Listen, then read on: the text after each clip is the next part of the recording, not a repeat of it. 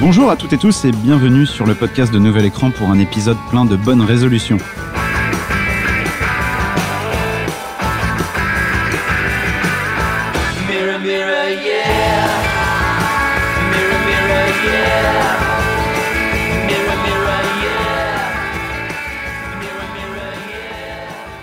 Je discutais l'autre soir avec Guilhem, ici présent, et lui disais qu'il fallait que j'écrive cette introduction pour le podcast. À ça, il m'a répondu, ouais, tu nous prépares encore une ouverture bien dépressive qui va plomber l'ambiance. Eh bien non, mon cher ami, euh, figure-toi que bizarrement, je vais bien. La période des fêtes était reposante, j'évite de regarder les actualités, je procrastine un peu moins que d'habitude, le Blue Monday était moins morose qu'attendu, j'ai pris 30 ans, mais j'ai toujours l'impression d'en avoir 24. Et on a eu de la neige Je vous jure, j'ai même pas envie de taquiner Charlie dans mon intro, alors qu'il y a matière, hein, mais non, même pas, quoi. Avec quoi, avec la neige? Non, non, même pas avec la neige, Charlie. Tu Wow. sais très bien de quoi je parlais. Bon, plus sérieusement, je suis surtout très heureux de retrouver mes amis pour ce premier épisode de 2024. Je souhaite à tous nos auditeurs et toutes nos auditrices une belle et heureuse année. J'espère qu'on survivra tous au froid, au gouvernement Attal, à la canicule et au film de la bande à Fifi. L'année ciné commence donc aujourd'hui sur Nouvel Écran avec euh, nous, vos Parisiens snobs préférés. Et euh, en tant que Parisien snob préféré, j'accueille euh, Guilhem. Tu vas bien? Salut Nico, oui ça va. Même Super. équipe qu'en 2023, même euh, pêche qu'en 2023. De ouf. Ensuite, on a Charlie. Salut, mec. Salut mec. c'est tout ce que t'as mis. Yo, mec. Euh, ouais, Ouais, c'est tout ce que. Ouais, bah, là, c'était. Pas, j'ai pas grand chose de plus à dire à l'heure actuelle, effectivement. Non, Grosse réserve-toi pêche. pour les films. euh, non, mais oui. Oui, oui. Ah, donc, pour 2024, mec. Avec plein de films anglais, on espère. Bah, oui, bah, déjà, il y en aura un aujourd'hui dont on va parler. J'ai hâte. Ça va Ah être oui. bien. On en parle à la fin, donc réserve-toi un petit peu. Ensuite, j'ai Nadine à ma droite. Salut. Comment tu vas? Très bien. Très bien, ouais. Bon, un début d'année euh, tranquille? Ouais, ouais, on Ouais. va dire ça comme ça. D'accord. Bon, non, ça va, ça va. ça va, c'est sûr? Promis, pour vous, ça va. On va commencer un podcast thérapie avant de- d'enchaîner sur le cinéma. Et Dimitri, est-ce que tu as besoin d'une thérapie de ton côté? Non, ça va, tout va bien, merci. Tout va bien? Eh bien, très bien. On démarre donc cette année avec au programme de cette émission euh, le très attendu Pauvre créature de Yorgos Lantimos. On enchaîne avec le nouveau film de Cédric Kahn, euh, Making of, seulement trois mois après la sortie du procès Goldman, dont on avait parlé ici, qui nous avait beaucoup plu. Mais on va démarrer en revenant rapidement sur euh, un long métrage sorti tout début janvier, euh, le Priscilla de Sofia Coppola.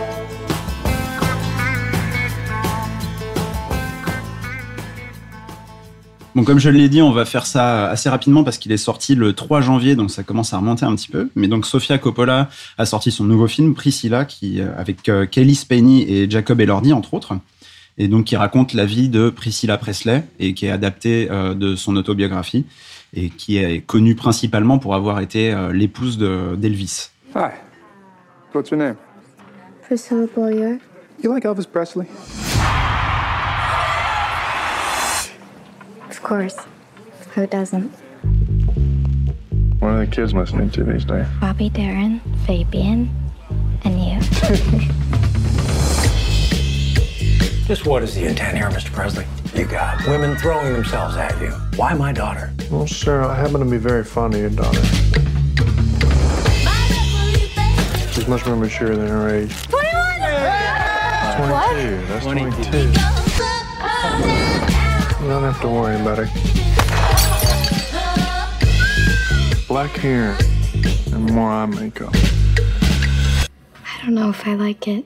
Donc, euh, bah, qu'est-ce qu'on a pensé de ce film? On est euh, non, Charlie, t'es le seul à pas l'avoir vu, toi. Je l'ai pas vu, mais je peux en pas essayer d'en parler quand même. Mais euh, non, mais J'aime bien faire ça. euh, J'aimerais bien qu'on continue l'idée du gars qui a Ouais. pas vu le film et qui Ouais, donne ouais, quand même son avis. Bah, je vais le faire, Vas-y, commence. Non, mais alors, bah, non, mais c'était, euh, je pense que ça n'a pas été une grande surprise pour, euh, pour tout le monde, hein. C'est un film qui est maîtrisé. Est-ce qu'on en sort vraiment grandi? Est-ce qu'on en tire quelque chose? Je sais pas. Moi, je crois pas. En Bon, tout bah, cas. on n'a plus besoin de parler. Ouais, voilà. euh, Il a tout dit. sûr. non, bah, on va on va commencer plus sérieusement par celui qui a préféré le film autour de la table. C'est toi, Guilhem. Euh, ouais, bah moi j'ai je- j'ai trouvé très très beau quoi. Euh, il est un peu long etc. Mais moi je regardais les costumes, les voitures, euh, les coiffures etc. Et je passais un très bon moment quand même. J'ai trouvé vraiment très esthétique. Même si euh, à la fin, oui, en effet, on n'en ressort pas forcément grandi. mais euh, Non, mais c'est vrai que les, coiffures sont très intéressantes. J'ai trouvé que c'était une belle réussite quand même. Et euh, côté HMC de, pour vous, euh, qu'est-ce que ça dit euh, Habillage, maquillage, coiffure? Vocabulaire Ouais, de dé- dégosse, décors aussi. attention. Ah ouais, d'accord, moi j'avais pas. Non, les décors aussi sont beaux. Et pour, les, pour le mais- reste mais voilà, je trouve que- je trouve qu'en fait là on a tout, on vient de dire depuis tout à l'heure que c'était très beau et très mignon et très très Sofia Coppola finalement. On retrouve vraiment son univers assez feutré, assez des, des héroïnes un peu perdues, mais peut-être sont-elles vraiment perdues. Et sorti de là, bah, il se passe pas grand chose quoi. On se fait un peu chier. Euh, je trouve que l'héroïne elle est vraiment euh, très transparente. Et on pourra en discuter rapidement, mais c'est vrai que le problème, c'est que la personne intéressante dans ce film, finalement, c'est Elvis, qui est un petit peu tordu et dont euh, le personnage, la, statue du commandeur est tombé de son socle. Euh, mais l'héroïne, c'est une, héroïne copolesque, comme on en a retrouvé dans tous, ces- tous ces autres films, Mhm. et assez peu d'intérêt finalement. Je trouve que Dimitri parle beaucoup trop d'héroïne pour ne pas être louche. Ouais, moi j'ai bien aimé le début où justement, puisqu'elle est transparente, tu comprends aussi pourquoi elle se met avec un gars. euh, enfin, c'est assez intéressant, mais je, elle évolue pas. Non, il n'y a aucune évolution voilà, de ça. Enfin, je c'est suis ça. d'accord. Et ouais. Donc il y a forcément un moment où ça change un petit peu. Et limite, je la trouvais plus intéressante dans le film Presley, alors que finalement, c'est pas centré sur elle. Ouais. Et j'ai vraiment beaucoup aimé le début, mais euh, j'ai pas compris son évolution, la fin. euh. Alors, sa non-évolution au final, parce que je suis assez d'accord avec ça. Mais eh, il pourrait y avoir une non-évolution, mais dans ce cas-là, il aurait fallu arrêter le film plus tôt. Euh, je, je sais pas, je Bah, comprends vois, pas moi, trop ce qu'elle le essaye de sentiment faire. que j'ai, c'est que personnellement, j'aurais presque préféré en fait que le film commence après son divorce avec Elvis. Ouais. Et qu'on la voit en avant. fait dans sa vie parce que elle, elle a été, euh, elle a, elle a été actrice, elle a joué dans quelques films et je crois quelques séries télé euh, par la suite. Mais j'aurais bien aimé qu'on la voit après ça et que, Mm. bah, par exemple, par un système de flashback, on est de, on soit de retour Ah dans oui, sa vie avec ouais. Elvis, ou, mais qu'on voit en fait, le film s'appelle Priscilla et euh, le personnage le plus intéressant du film c'est Elvis parce que c'est lui qui a la plus grosse évolution, C'est lui qui a la psychologie la plus intéressante et le- enfin, enfin, Et voilà, puis on quoi, le voit beaucoup au début, euh, pas Oui. trop, mais on le voit vraiment de plus en plus. Moi, je pensais qu'on le verrait euh, par profil, euh, par suggestion, et en fait, non, c'est quand même assez souvent. Est-ce que ça peut pas être un objectif du film de, vu que c'est lui la figure euh, célèbre, est-ce que c'est pas, ça peut pas être, c'est une vraie question puisque je l'ai pas Ouais. vu encore une fois, mais est-ce que ça peut pas être volontaire justement d'avoir un espèce de, de second rôle comme ça, un peu anti-héros qui devient prédominant parce que c'est quelqu'un qui prenait beaucoup de place Non, parce et que c'est censé être un peu euh, inspiré par le livre de Priscilla euh. Presley elle-même, et qu'elle a aussi euh, travaillé avec Sofia Coppola. Mm. Donc a priori, peut-être que oui, hein. Elle a produit, Peut-être que elle a- c'était elle sa produit le volonté. film. ce serait pas une seconde lecture de Sofia Coppola qui se réapproprierait le livre Hmm. auquel elle a participé elle-même. Bah, euh, Priscilla Presley a produit le film, donc euh, je pense Ouais. qu'elle n'avait pas non plus euh, l'opportunité de tout changer. Mais euh, non, mais moi, pour te répondre, je trouve que justement le, le côté sur Presley est pas ultra développé. En fait, c'est un film doublement sur, euh, frustrant pour moi. Parce que bah, d'un côté, le film s'appelle Priscilla et il s'intéresse plus à Elvis Presley, donc c'est un peu frustrant parce qu'on ne sait pas grand-chose de Priscilla et elle évolue pas beaucoup, en tout cas à mes yeux. Et, euh, et après, bah, en fait, ça s'intéresse plus à Elvis, mais C'est peut-être juste quelqu'un de pas intéressant. bah, peut-être, mais en fait, C'est vrai, mais c'est une bonne question. c'est une Mais bonne oui, question. mais, oui, c'est non, mais une c'est question vrai, que, c'est on s'est- que je me suis réellement posée aussi, tu vois. Mais justement, c'est pour ça que je me dis, bah, peut-être que ça aurait été plus intéressant de la voir après, même si euh, elle est dans une autre vie qui est pas forcément très intéressante, mais de la voir elle, parce que c'est, euh, enfin, tu vois, c'est elle la figure à laquelle on est censé s'intéresser via ce film, tu vois. Euh, Je pense que c'est assez subtil et il faut plutôt lire entre les lignes, quoi. Je pense que Sofia Coppola a choisi de rester plutôt dans le, de pas trop en montrer et, et de, ouais, de rester plutôt euh, dans la subtilité parce que c'est quand même une fille de 16 ans qui sort avec un milliardaire euh, de 30 ans. 14 ans, 24, ils ont 10 ans d'écart. Ouais, ouais. 10 ans. 14 ans quand il commence Ouais. à la, à il la est pas milliardaire, mais pareil, enfin, il a déjà une aura euh, absurde Ouais. et Oui, oui. comment tu peux exister de toute façon euh, Ah bah carrément, oui, oui. Elle est enfermée dès le début et de toute façon, elle peut pas évoluer. Bah Oui. oui, Mais elle du a pas coup, le droit euh, non enfin, Mais c'est ça qui rend ce que tu disais, Nadine, le film plus intéressant dans son premier tiers à peu près. Oui, voilà. Et après, je comprends pas trop ce qu'elle essaye de faire. Ouais, ouais, c'est- ouais. Enfin bon, voilà, pour euh, ça résume à peu près Bon, notre après, avis sur euh, euh, on Priscilla. passe un bon moment quand on va voir le film. hein. Oui, Ouais. oui, bah c'est très joli. Mais comme souvent avec Sofia Coppola, moi je suis pas un énorme, j'ai pas, je, je suis loin d'avoir tout vu de Sofia Coppola, mais je suis pas un énorme Il est pas client. agaçant non plus. Enfin, il faut le faire aussi, ça. Parler de quelqu'un qui s'ennuie et y arriver. Y Après, c'est ce qu'elle fait un Ouais, peu dans, en tout cas, tous les oui, films voilà. que j'ai vus d'elle euh, jusqu'à présent. Mais c'est en gros des adolescentes qui s'ennuient, Bah, globalement. Que ce soit, oui. Que ce soit dans Lost in, Lost in- putain, Lost in Translation, Lost in Translation, Ouais. ou, euh, ou son premier film, Virgin Suicide. Virgin Ouais. Suicides ou euh, Marie-Antoinette. Ouais. Faut le faire, Mm. ça va donner à tout le monde, je pense. Oui, bien sûr. Non, mais après, c'est c'est une cinéaste quand même qui a réussi à se à s'échapper parce que bah, euh, c'est un film sur une femme d'eux et euh, elle c'est Mm. un- c'est une fille d'eux de, Ouais. de Francis Ford Coppola et elle a réussi quand même à s'émanciper euh, de ce poids paternel et de devenir une cinéaste à part entière avec son univers, sa manière de faire. Et ça, ça reste une, une cinéaste reconnaissable aujourd'hui quand elle sort un film. Quoi. Mais bon, après, enfin, moi je suis pas ultra client, je trouve que ça raconte un peu souvent la même chose et que ça, et que là, au final, elle l'applique juste à une histoire vraie, mais que ça change pas grand chose à ce qu'on voit d'habitude dans son cinéma. Quoi. Ouais. Apparemment, c'est son film qui a le moins de succès là en France. Ah ouais? Ouais, qui a fait le moins d'entrées, alors que pourtant il y a de la matière à ce que ce soit. euh, bah Surtout qu'il pouvait surfer sur un espèce de rebond après le Ouais. Elvis de Baz Luhrmann qui est sorti il y a un an et demi, je crois, à peu près. Donc, euh, et qui est une forme de. Parce que je crois que le film était sorti l'été, le Elvis, et c'est en septembre, euh, le, sept- le mois de septembre d'après, qu'elle avait annoncé euh, euh, commencer la production de ce film.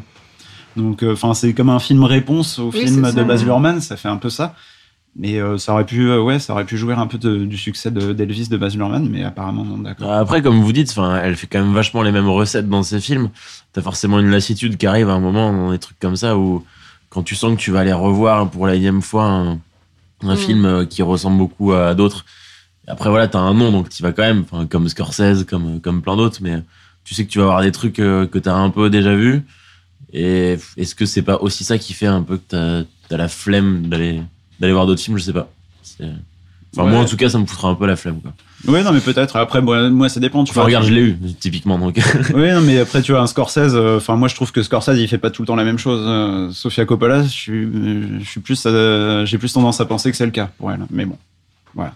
Moi, je pense qu'on peut, on peut s'arrêter là sur Priscilla. On a tous plus ou moins le même avis, sauf Guilhem qui défend un peu le film. Tu veux avoir le mot de la fin, Guilhem? Non. D'accord, Voilà. n'a pas envie de défendre ce film Non, pour voilà. autant. Donc, euh, bah, on va se référer à la vie euh, introductive de Charlie, euh, qui au final était plutôt euh, bon. hein. Tu vois? C'est Sofia qui fait du Coppola, quoi. Donc après Priscilla, euh, on va, on va se pencher sur une autre femme, mais fictive cette fois-ci, euh, dans le film Pauvre créature de Yorgos Lantimos. Euh, Yorgos Lantimos, donc c'est un réalisateur d'origine grecque euh, qui s'est fait connaître avec euh, son second long métrage notamment qui s'appelle Canine et qui avait remporté le prix Un certain regard à Cannes en 2009. Et euh, après un, de- un dernier film grec en 2011 avec euh, Alps que je crois que j'avais vu avec toi, On Charlie. avait vu ça ensemble, ouais, à la sortie, effectivement. Et euh, eh ben, il quitte son pays natal pour tourner The Lobster, euh, que je pense pas mal de monde ont vu euh, autour de cette table, Oui. Et euh, qui a Ouais. été prix Ouais. du jury à Cannes en 2015 d'ailleurs. Euh, il a enchaîné avec la mise à mort du cerf sacré, prix du scénario toujours à, à Cannes en 2017. Et enfin, euh, la favorite en 2018, grand prix du jury à la Mostra de Venise. Et euh, bah, d'ailleurs, euh, petite anecdote, euh, en regardant un peu euh, la biographie et la filmographie de Yorgos Lantimos, j'ai remarqué qu'il a, depuis son second film, il a eu un prix dans un festival majeur quasi à chaque fois. Enfin, à chaque fois en fait, Euh, même pas quasiment à chaque fois. C'est juste son premier film bah, euh, il a a, pas eu toujours de... fait des, il a toujours fait des trucs super. Euh, J'ai l'impression qu'il agace un peu, non Parfois. il agace personnes. certains, mais bon, apparemment, ça marche euh, pour euh, le public de Cannes Ouais. et de la Mostra, visiblement. Et donc, bah, justement, il revient. C'est euh, plutôt une bonne technique de séduire ces publics-là.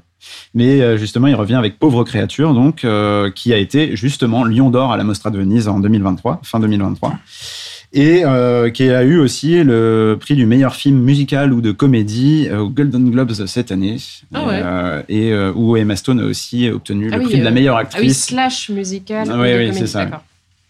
Exactement. Donc oui, Emma Stone qui a qui est la- l'actrice principale du, du film et qui est accompagnée de Willem Dafoe notamment, Mark Ruffalo et Rémi Youssef.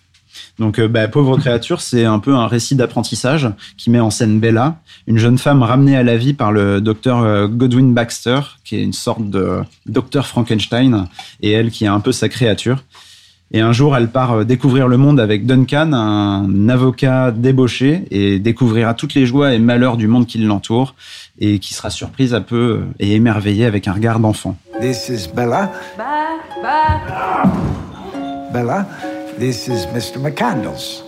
Hello, Bella. No! Oh. She's an experiment. Good evening. Her brain and her body are not quite synchronized. But she's progressing at an accelerated pace.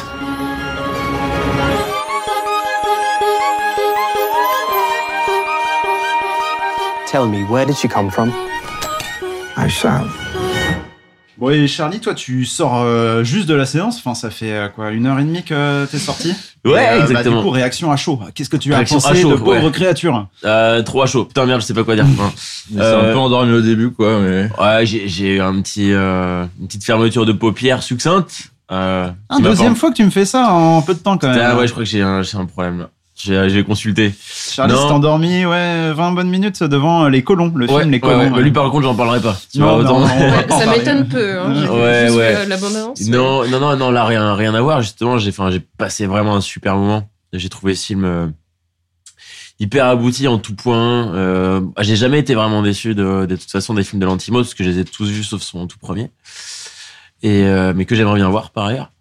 Et euh, je trouve qu'il se renouvelle beaucoup déjà. Enfin, ça, c'est un truc que je tenais à dire parce que, je- enfin, si tu m'avais pas dit que c'était lui qui avait réalisé, enfin, à l'aveugle, j'aurais pas spécialement vu sa patte, mais c'est plutôt, je dis ça de façon assez positive, c'est qu'en fait, je trouve qu'il se renouvelle beaucoup et qu'il arrive à, à toucher différents registres et, et je trouve ça, je trouve ça super bien fait. J'ai pas eu le temps de me pencher sur euh, toute l'équipe technique du film, savoir si c'était les mêmes qui avaient fait la photo sur des films précédents ou pas. Mais, mais je, je regarderai ça. En tout cas, Après, il a des gimmicks de mise en scène qui il reviennent oui, oui, notamment avec la Oui, oui, favorite, oui, par exemple. oui. Euh, non, mais ça c'est sûr. Et c'est pour ça que, enfin, tu vois que c'est un, vrai film de, de réal aussi, quoi.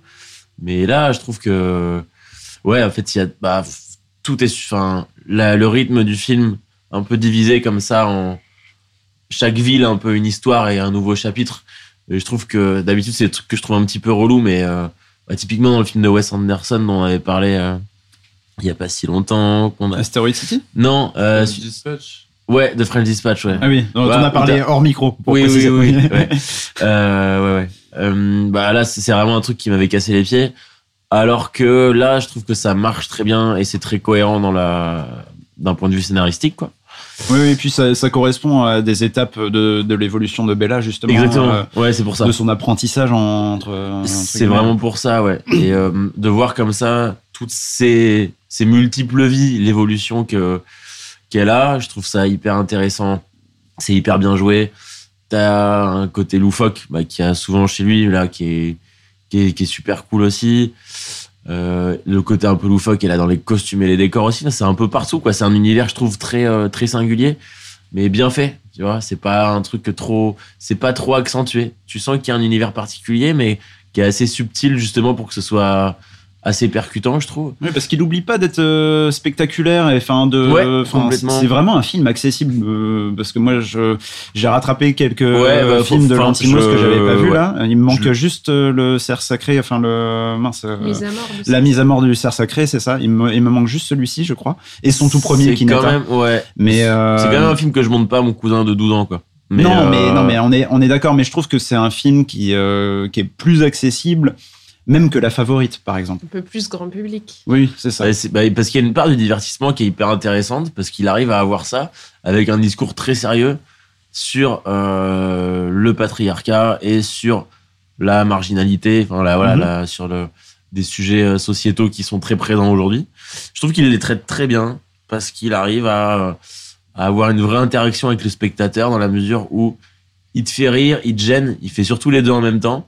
Et moi j'aime bien ce truc-là où t'as euh, un, Enfin, moi, c'est pour ça que je trouve le discours euh, hyper efficace. C'est parce que il te fait rire tout en te disant que à certains moments, ton rire est un peu guidé aussi par, euh, par des codes qu'on a reçus et qui sont pas forcément OK. Des trucs comme ça. Euh, donc voilà, je, je vais pas dévoiler des scènes pour pas spoiler, mais en tout cas, je trouve qu'il y a un, il y a un truc hyper intéressant au-delà du fait que tu passes un super moment cinématographique. Il y a un truc hyper intéressant sur la réflexion que ça crée euh, en toi et sur les sujets qui sont abordés de façon, euh, de façon hyper intelligente, je trouve. D'accord, bah merci Charlie. Mais par contre, ce qu'il faut savoir, c'est que cette, euh, la table au- autour de laquelle on est est divisée en deux ce soir. Il y a une team euh, Charlie, Guilhem. Nicolas euh, qui est euh, métaphoriquement tout à fait, mais euh, une team Charlie, Guilhem, Nicolas qui est euh, qui a été vraiment emballée par le film, comme vous avez pu entendre Charlie. Il y a une team Dimitri Nadine euh, moins emballée, et je vais commencer par toi Nadine parce que c'est toi qui as le Ok. moins aimé le film, je crois. Ouais. Euh, Alors qu'est-ce qui t'a déplu? J'aurais vraiment beaucoup de choses à dire, mais je pense que ça sert à rien que je parle trop. Mais peut-être parce que ça touche Ouais, aussi. On a envie de euh, t'entendre hein, quand même. Oui, bon. Alors déjà, je suis d'accord avec ce qu'a dit Charlie. Euh, L'univers, il est fou, il est trop beau. Les décors sont magnifiques, les costumes aussi. J'apprécie beaucoup le fait que ce soit un personnage à qui il pourrait arriver des merdes. Et finalement, non, en fait. Elle Mhm. n'est pas arrêtée dans son désir de liberté. Et juste, tu la suis dans ses désirs de liberté. Et ça, en vrai, ça se retrouve pas souvent dans ce type de personnage de femme euh, qui essaie de se libérer de ses carcans. Donc ça, c'est hyper efficace et trop bien.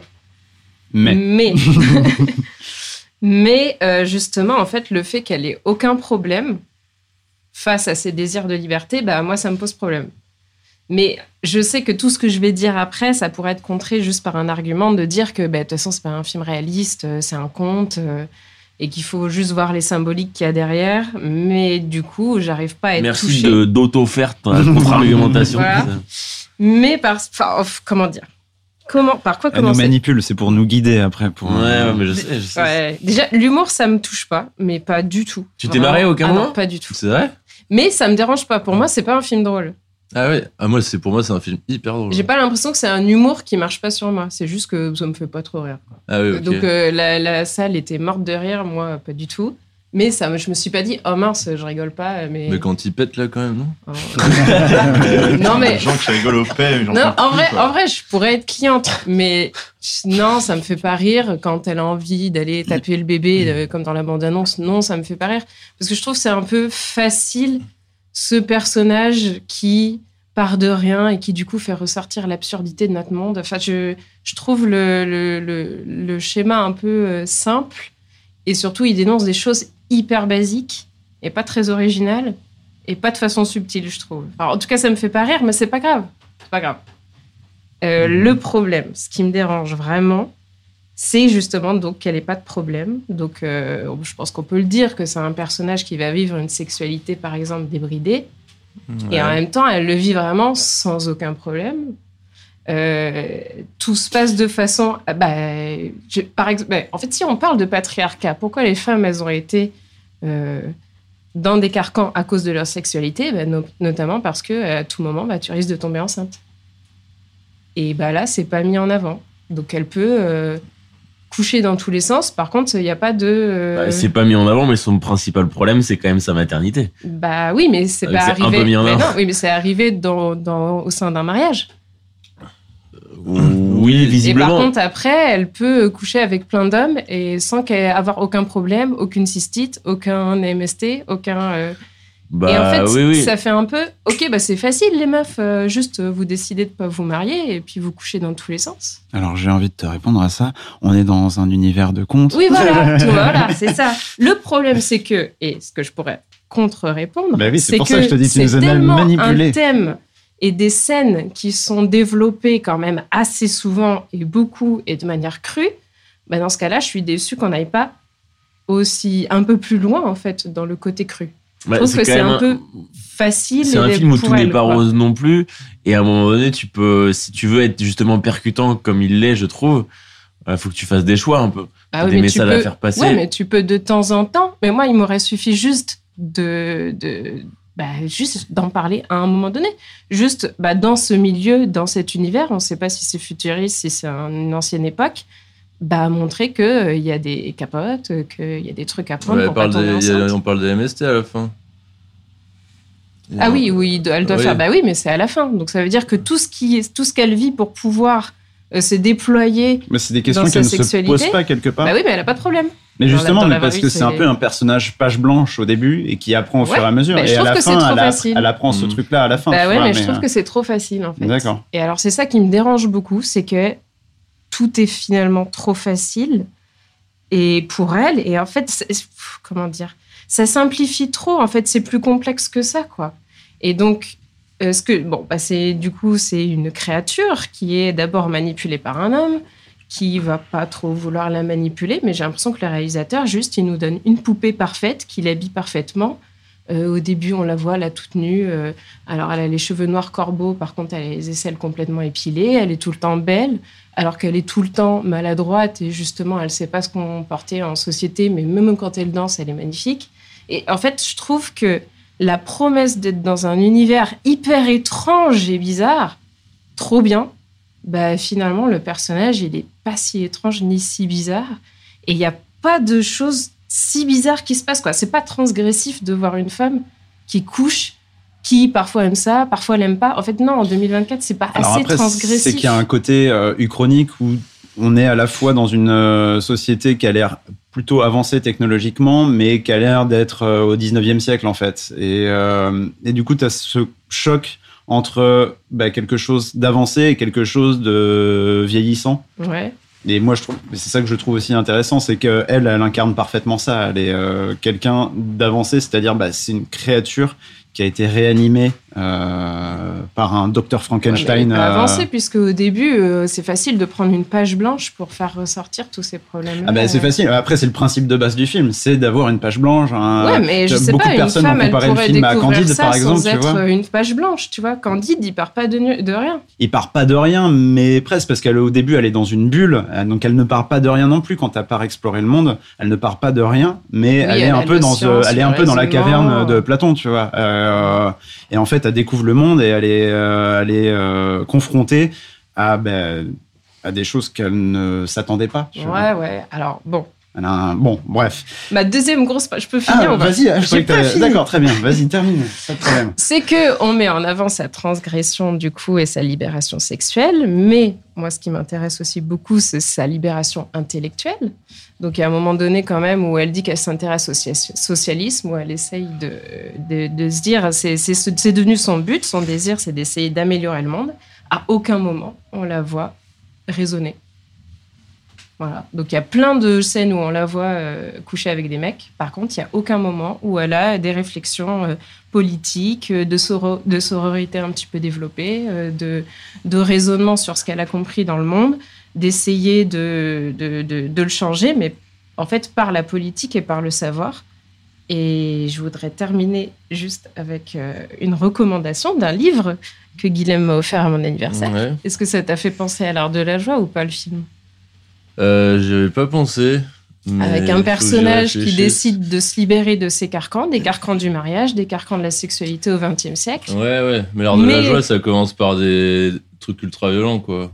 Oui, mais du coup, c'est quand même quelqu'un qui essaie de se libérer de valeurs Oui, oui, traditionnelles. son- Par contre, bah, c'est pas facile. C'est-à-dire que c'est pas accepté dans la société. Mais parce en fait, que là, je, c'est je là, c'est reviens à dans mon une... argument de tout à Là, l'heure. c'est dans une tour d'ivoire, quoi. C'est facile pour elle, en fait. Mais je reviens à mon argument de tout à l'heure. Elle essaye pas de s'en libérer parce qu'elle n'y a jamais été contrainte, vu que c'est un personnage page blanche, quoi. Ouais, mais on veut quand même la. Justement, en fait, on elle découvre la- le monde en se disant, et justement, les contraintes s'imposent à elle petit à petit. Oui. C'est-à-dire que bah, il y a un homme qui décide de l'emmener voir le monde et qui est un homme réputé pour être un peu un débauché et quelqu'un qui s'affranchit des conventions sociales. Et au final, on se rend vite compte que le gars, les conventions sociales, il les épouse complètement et il est complètement déstabilisé par ce Mhm. personnage Ouais, qui ça, lui ne comprend vraiment pas, euh, enfin qui, euh, bah, elle, Bella, ne comprend vraiment pas les conventions sociales et euh, bah, les apprend au fur et à mesure. Et justement, plus elle les apprend, plus elles vont avoir un impact sur elle. Mais justement, la différence, c'est que elle essaye pas de se libérer de quelque chose. Ah elle, si, puisqu'on la promet à un justement, mariage. elle- elle la- on la contraint de plus en plus. Eh oui, mais du coup, elle essaie de se libérer de ces contraintes qu'on cherche à lui imposer. Oui, mais au final, elle va quand même se marier. Enfin, alors, bon, je sais pas. Justement, on sait pas d'ailleurs. C'est même pas un spoil parce qu'on ne, on ne le sait pas dans le film. Mais, euh, Bon. mais Donc- je vais laisser Guilhem euh, rebondir. Tu voulais terminer Vas-y, vas-y, vas-y. Non, voulais- vas-y, Guillaume. D'accord. Euh, ouais, bah moi je comprends les remarques de Nadine. C'est vrai que ça m'a pas du tout. euh, J'ai pas du tout percuté ça pendant le film. Moi j'ai trouvé ça vraiment hyper bien et. Et c'est vrai que tout est un peu facile. Et oui, les, les aisselles épilées et tout, j'ai remarqué aussi. C'est vrai que t'es là, bon, quand même. euh, elle est censée avoir, euh, je sais pas quel âge dans le film. Juste qu'elle soit un peu bizarre, un peu Et- dégoûtante de temps ouais. en temps, quoi. Oui, oui, c'est sûr que là, c'est une créature magnifique. Bah ouais. euh, et euh, mais après, ouais, super moment. Moi, j'ai trouvé ça hyper drôle, hyper gênant, hyper cru. Ça m'a ouais, un peu pensé au dernier David Cronenberg où tout est un peu dégueulasse et, Et il se Ah bah, y a un travail sur le corps et euh, sur l'intériorité du corps, oui. l'intérieur Ouais. du corps, qui est ouais, l'anatomie qui est, qui est assez poussée quand même. Ouais, ouais, le- William Dafoe, il est incroyable euh, avec son maquillage et tout, toutes ses remarques tout le temps. euh, Willem Dafoe qui a joué dans Existence de David Cronenberg. Tout à fait. Et, euh, et ouais, non, les, les plans aussi à la. Euh, En fisheye, hein, en fisheye, ouais. voilà. Euh, les plans en fisheye où il a, enfin, ça, bou- ça tourne. euh, J'ai beaucoup aimé. C'est euh, quelque chose en plus qu'il exploitait déjà. euh, Alors j'ai pas vu euh, la mise à mort du cerf sacré, donc je sais pas, mais euh, je sais qu'il l'exploitait beaucoup dans la favorite Ah euh, aussi ces plans en grand angle ouais. euh, qui, enfin ouais, qui déforment vraiment Ouais. l'image et qui sont hyper intéressants pour le coup. Ouais. Il y a ce truc aussi d'alterner couleur, noir et blanc. Mm. Ouais, ouais, il y a tout un truc Mm, enfin, des, des types de cadrage différents, tu vois. C'est quand même hyper technique de mélanger tout ça dans un film et de le faire bien, quoi. Et moi, je trouve que Ouais. là, c'est le cas. Non, ça marche très bien. Et après, bah, sur le sexe, etc., moi j'ai trouvé ça justement très euh, sexe positif. Et, et pour moi, c'est juste un moment, bah, c'est bien de faire. euh, c'est sûr qu'il y a des problèmes et c'est pas parfait pour tout le monde, mais de temps en temps, voir un film où tout se passe bien, c'est chouette aussi. Oui, oui, Et ça c'est sûr. euh, C'est pas une que- victime, quoi. Et oui, peut-être elle a de la chance et tout, quoi. Et C'est sûr, euh, c'est plutôt un conte, quoi. Mais après, oui, sinon, faut aller voir Hot to Have Sex ou des films comme ça, où là. euh, mais euh, parfois, c'est cool de passer un bon moment avec des gens qui s'amusent et, euh, Mm. et où il se passe plein de choses, quoi. Euh, Tout le truc dans la maison close avec tous les fantasmes des gens, j'ai trouvé ça assez cool aussi. Bah, surtout que des- par je trouve qu'il y a des, il y a bah, par exemple des costumes ou des situations qui évoquent vraiment des, des contes. Par exemple, à un moment, elle a un costume jaune et bleu qui évoque vraiment euh, euh, Blanche-Neige, par Ouais, exemple. Mais je veux dire, justement, ça s'inspire, ou même au début, donc, quand elle est dans sa tenue toute blanche et qu'elle, enfin, c'est un peu Alice au Pays des Merveilles. Euh, à un moment, elle a aussi une tenue blanche et bleue, il me semble, Ah qui ouais. évoque vraiment Alice au Pays des Merveilles. Mais c'est des trucs, enfin, c'est un personnage de conte, à, à l'instar de ces personnages que je viens de citer, Ouais, bah, mais qui se libère beaucoup plus. Mais alors dans ce cas-là, il faut que ce soit moins bavard, quoi. Parce que pour un conte, waouh, combien de fois c'est dit, ah oui, tu peux profiter de ton corps, t'es libre de ton corps, etc. C'est bon, on a compris.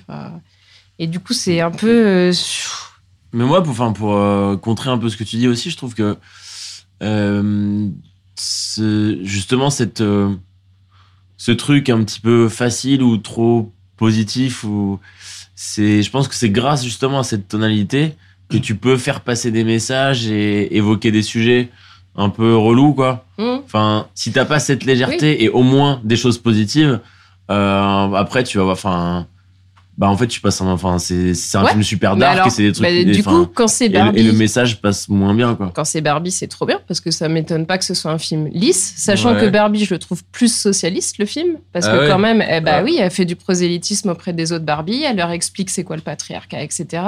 On a aussi une femme euh, qui est avec sa fille. Bon, bref, on va pas comparer, c'est pas les mêmes films, mais ça me dérange pas dans un univers lisse qui est celui de Barbie, dans un univers qui est censé être bizarre, un peu intellectuel et un peu excentrique ici. Bah du coup, je suis carrément déçue quoi. Donc il est trop bien, mais je suis déçue. Je pensais que ça allait un peu plus me secouer. euh. Et en fait, j'ai pas besoin que ce soit dark, mais ça peut être positif quand même en- quand il y a des problèmes. Les problèmes, ça se résout quoi. Mais juste qu'elle soit confrontée à qu'est-ce que c'est en fait d'être une femme et pourquoi c'est pas si facile en fait de se de se Bah, elle a pas l'air de trouver ça si facile. À un moment, elle est enfermée. Bah, Quand elle se chaque- prostitue, euh, Ouais, elle a pas des, tout que des bonnes expériences. euh, Elle a l'air un peu blasée quand même. Oui, elle s'ennuie Elle- et elle montre que c'est pas agréable, etc. Ouais. Mais il lui arrive pas des problèmes. Non, mais il arrive pas non, des mais elle problèmes à tout le avec monde non plus. détachement en fait, mais parce que c'est un personnage Oui. bizarre d'emblée. Mais du coup, j'aimerais bien entendre Dimitri. Est-ce que toi, euh, le fait qu'elle ait peu de problèmes, c'est un problème pour toi? Euh, alors, je- moi, je suis un, comme souvent, je suis un peu le cul entre deux chaises. On est vraiment sur un, sur un Le 5, Suisse. euh, sur un 5 sur 10. Euh, non, non, mais ouais, euh, moi, j'ai pas passé un mauvais moment. J'ai trouvé ça plutôt bien rythmé. euh, je me suis pas ennuyé. On en a parlé tout à l'heure. Je trouvais ça hyper beau. euh, C'est haut en couleur. euh, là- Là-dessus, il y a pas de souci. Euh, mais effectivement, moi, je trouvais ça très basique sur ce que ça raconte. C'est vraiment euh, les hommes sont des méchants, les femmes sont des gentils. Cool. Euh, Pas tous les hommes non plus. hein. genre, Il y a besoin bah, de le sont- répéter un peu pour que ça plus. C'est pas Non, parce que t'es mou que t'es gentil. pour, pour répondre, Non, euh, euh, sur ce que dit Guilhem, euh, il y a besoin de le répéter. Je suis tout à fait d'accord avec toi. Mais du coup, je trouve que le typiquement, tu vois, tu parlais de Barbie, je suis complètement d'accord. et On n'est pas les seuls. Il y a plein de gens qui en ont parlé dans la presse du fait de qu'on rapprochait ces deux films-là. Et je trouvais que Barbie effectivement le faisait mieux. Et euh, c'était un pour un public beaucoup plus large. Que, évidemment, Barbie, il a été vu par des, beaucoup, beaucoup de gens. Et donc, pour Barbie, je trouve ça hyper cool parce que, comme dit Guilhem, c'est important de le répéter. Euh, là, c'est un film qui se veut beaucoup plus intello. Et du coup, j'attendais un peu plus de, un peu plus de finesse, quoi. J'ai trouvé, j'ai trouvé la même finesse que dans Barbie. Alors que j'en attendais plus. J'ai pas senti que c'était un film qui se voulait plus intello, moi. Ok, bah c'est Yorgos- enfin je veux dire, euh, Ouais, l'univers, quand même. de base, euh, c'est pas, c'est pas un film, enfin c'est pas un film En fait, j'ai vendu par, c'est bah, pas un film mater, comparé à. Barbie, et j'ai j'ai bien aimé Barbie pour le coup, mais c'est, euh, je veux dire, c'est, public, euh, c'est pas le même, bah, c'est pas, c'est pas le même public visé, je suis d'accord, mais parce que c'est Yorgos Lanthimos, déjà rien que sa manière de filmer ne cible Bah, pas le même sûr. public, mais ça, je suis d'accord. Est-ce que ça rend le film plus intellectuel? Je suis pas sûr, mais c'est qu'en fait, comparé à Barbie, j'ai pas l'impression que c'est un film qui me crie euh, une, des convictions euh, Un sociales ou. euh, Ah si, moi je l'ai. ah, bah moins que Barbie. Ah, non, Ah, autant, c'est très Ah, féministe, je trouve quand même. Non, Ah oui, c'est- féministe, mais j'ai l'impression qu'il me le crie moins, en fait. Je euh, trouve c'est que- ah c'est ton corps donc euh, tu l'utilises comme tu veux. Enfin ça peut pas être plus Non, mais parce Ouais, qu'en fait, Barbie, euh, c'est, euh, elle est amenée par un personnage tiers à repenser son monde aussi, tu vois, par le personnage de cette euh, petite fille euh, qui euh, n'aime pas les Barbie et qui dit, ouais, en fait, Barbie, ça a complètement euh, euh, donné une image néfaste de la femme dans la société, etc. Alors que là, en fait, elle apprend pas toute seule, mais elle apprend via des mauvaises expériences aussi, tu vois, via l'expérience mauvaise du gars euh, Duncan euh, qui l'emmène en voyage, qui pète les plombs parce qu'elle est beaucoup trop libre pour lui, lui qui se considérait comme un mec complètement libre, justement. Enfin, je trouve que son apprentissage, il se fait de manière un peu plus naturelle et plus justifiée par le scénario. Même si j'ai aimé Barbie, hein, et Après, Barbie, je trouve ouais. que n'a pas vraiment exactement le même projet. C'est Non, un non, film beaucoup sûr. plus grand public. Mais, euh, je- euh, du coup, ça me dérangeait moins dans Barbie que dans celui-là. Oh, Ouais, je c'est toi qui parlais. Non, non, mais il n'y a pas de souci. Et euh, donc, pour en revenir à autre chose que, que le personnage de Bella, qui, comme on l'aura vu, euh, crée des frictions parmi nous. Peut-être que c'est le dernier podcast, on verra. Euh, Il y a d'autres bonnes idées que j'ai bien aimées dans le film. J'ai beaucoup aimé, par exemple, typiquement le personnage de Willem Dafoe, qui Ouais. est un espèce de Dr. Frankenstein, clairement, mais qui Avec est... la gueule de- du monstre. Bah oui, mais il est complexe. Exa- tu exactement, exactement. C'est c'est le Dr. Frankenstein qui a le- la gueule de la créature du Dr. Frankenstein. Ouais. Et ça, j'ai trouvé ça vraiment une très très bonne idée. Euh, c'est une ambiance un peu gothique. Ça m'a rappelé un peu les, les films de Guillermo del Toro que j'aime beaucoup. Donc euh, voilà, ça, ça j'ai beaucoup aimé. Euh, et pour juste pour finir sur le film, j'ai trouvé qu'il était trop long. Deux heures et demie, c'est trop long. Euh, sans vous spoiler rien du tout. C'est pour ça qu'il fallait La dormir un dernière peu. grosse séquence, euh, où dormir. La- avec le, la- la- le dernier personnage, c'est trop long, ça sert vraiment à rien. Et euh, c'est en plus la séquence que je trouve la plus mauvaise. Ah ouais. Ouais, ouais, je suis Ah, pas d'accord. Mais ouais, moi aussi. Ah ouais, je trouve, ouais, je trouve, je En trouve fait- la fin très, très Oh, drôle. La résolution. Et Ah, c'est vraiment genre. Ah ouais. oui, enfin c'est cohérent avec le reste. Ouais, mais, justement, c'est quoi- c'est encore une couche. genre, ah, vous avez vu, les hommes, c'est vraiment des méchants. Oui, on l'a vu depuis deux heures, en fait, donc c'est bon. Eh oui, mais est-ce que c'est pas un point de vue que, que nous on a aussi en, Ouais, mais le plus en intéressant, tant c'est de que, voir que, des... que vieux snob de, de Ah merde non, mais d'avoir des femmes un peu plus, plus, complexes, quoi. C'est- Franchement, Ouais, j'ai pensé à tellement de. C'est un personnage de- complexe quand même. Non, Enfin, non, non, elle est pas complexe. Bah, c'est un En personnage de qui se complexifie au fur et à mesure. Ouais, je suis pas d'accord. Mais... D'accord. C'est pas grave. C'était le dernier podcast. Bonsoir. Mais non, parce qu'on va parler d'autres films euh, Ah. après. On n'a pas fini après. On a Toi, pas Nicolas, t'as quelque on- chose à dire euh Non, bah moi, enfin, je suis vraiment de votre, co- de votre côté, euh, Guilhem et Charlie. Mais euh, enfin, pour moi, c'était un, un habile mélange entre euh, ouais, bah, Barbie, euh, Annette et euh, Frankenstein, oui, quoi. Annette, carrément. Et euh, Ouais, bah, dans ouais, les, il y a un vrai truc avec Quel Annette, horrible non. film, Annette. On en reparlera plus. Ouais. aimé. meilleur film de 2021. J'ai Mais, adoré. euh, trop bien. Mais non, ouais, Je suis tout seul, je suis dans mon équipe. mais non, mais surtout dans Pour le coup, son véritablement excentrique. dans son approche des décors, euh, de, de- du monde dans lequel euh, les personnages évoluent et euh, de ce côté un peu carton pâte voulu, mais Mm. qui est vraiment très beau, Non, très bien beau, filmé. Visuellement, c'est incroyable. Et euh, enfin, moi, j'ai trouvé le film magnifique. C'est un plaisir pour les yeux. Et puis Ouais. bah après, bah enfin voilà, vous m'avez entendu ponctuellement répondre à Nadine, Guilhem, euh, Dimitri, Charlie. Mais euh, enfin voilà, moi, je, je défends vraiment ce film que je trouve très beau. Je trouve qu'il y a un, il y a un petit gap euh, pour Yorgos Lanthimos par, par rapport à ses, euh, ses précédents films, tout en restant fidèle un peu à sa manière de filmer, à ses préoccupations aussi, parce que bah, rien que dans Canine, par exemple, qui est son second film, euh, qui met déjà en scène en fait une famille qui est sous cloche, euh, où le, le père les empêche de sortir de la maison et leur Ah, fait croire oui. qu'il y a une sorte d'apocalypse dehors et qu'ils peuvent pas sortir, qu'il y a des zombies, etc. Et, euh, et que adapté d'une- vraie histoire, je crois. euh, Euh, possible. Alors ça, je me suis pas Ouais, renseigné là-dessus, mais c'est possible. Ça ne m'étonnerait pas. Mais euh, mais non, mais c'est un film qui est intéressant justement où le, le père dit le, le- à ses enfants qui ont euh, autour de 17-18 ans quand même, les enfants, euh, vous pourrez sortir de la maison quand une de vos canines sera tombée. Donc euh, voilà. Et ce qui donne un film très particulier où c'est des gens enfermés qui pensent le monde. Bah, c'est vraiment. Bah, je parlais de la caverne de Platon tout à l'heure. C'est qu'ils pensent le monde vraiment avec des ombres. Quoi. Ils, ils, ils- ils ont des mots différents euh, pour euh, évoquer certaines choses. Enfin, genre le téléphone. euh, Enfin, le téléphone, ça devient une salière. Il y avait vraiment plein de choses euh, hyper intéressantes. Et je trouve que bah, le- la première partie de Pauvre créature évoque un peu bah, le côté mis sous cloche, protégé du monde. Mais du coup aussi, euh, bah, le jour où elle sort, le monde devient beaucoup plus dangereux pour elle. Et euh, elle va avoir des réactions euh, émotionnelles beaucoup plus fortes aussi, bah, pour les choses qui la rendront heureuse, mais aussi pour les choses qui la rendront malheureuse. Enfin, je trouve que le est dans, très dans, intéressant. dans quoi. Alps aussi, t'avais vachement ce truc-là de- d'inadaptation sociale et comment tu, tu traites le sujet. Ouais, bah, Moi, je pense qu'à à force qu'on lui dise que Canine c'est son meilleur film, peut-être qu'il s'est dit je vais reprendre un peu la même recette aussi. Ah, je trouve pas que c'est son meilleur film. moi. Non. Bah ouais, moi je trouve que si, enfin, en tout cas c'était ma meilleure expérience après. Mais... Bah, moi, je pense qu'aujourd'hui, Mais- euh, Pauvre créature, c'est son, c'est son meilleur film à l'heure actuelle. Ouais, c'est super abouti, mais ça, non, c'est quand C'est même, peut-être c'est son quand même plus pas abouti, comparable. Donc, euh, donc voilà. Est-ce que quelqu'un veut avoir le mot de la fin?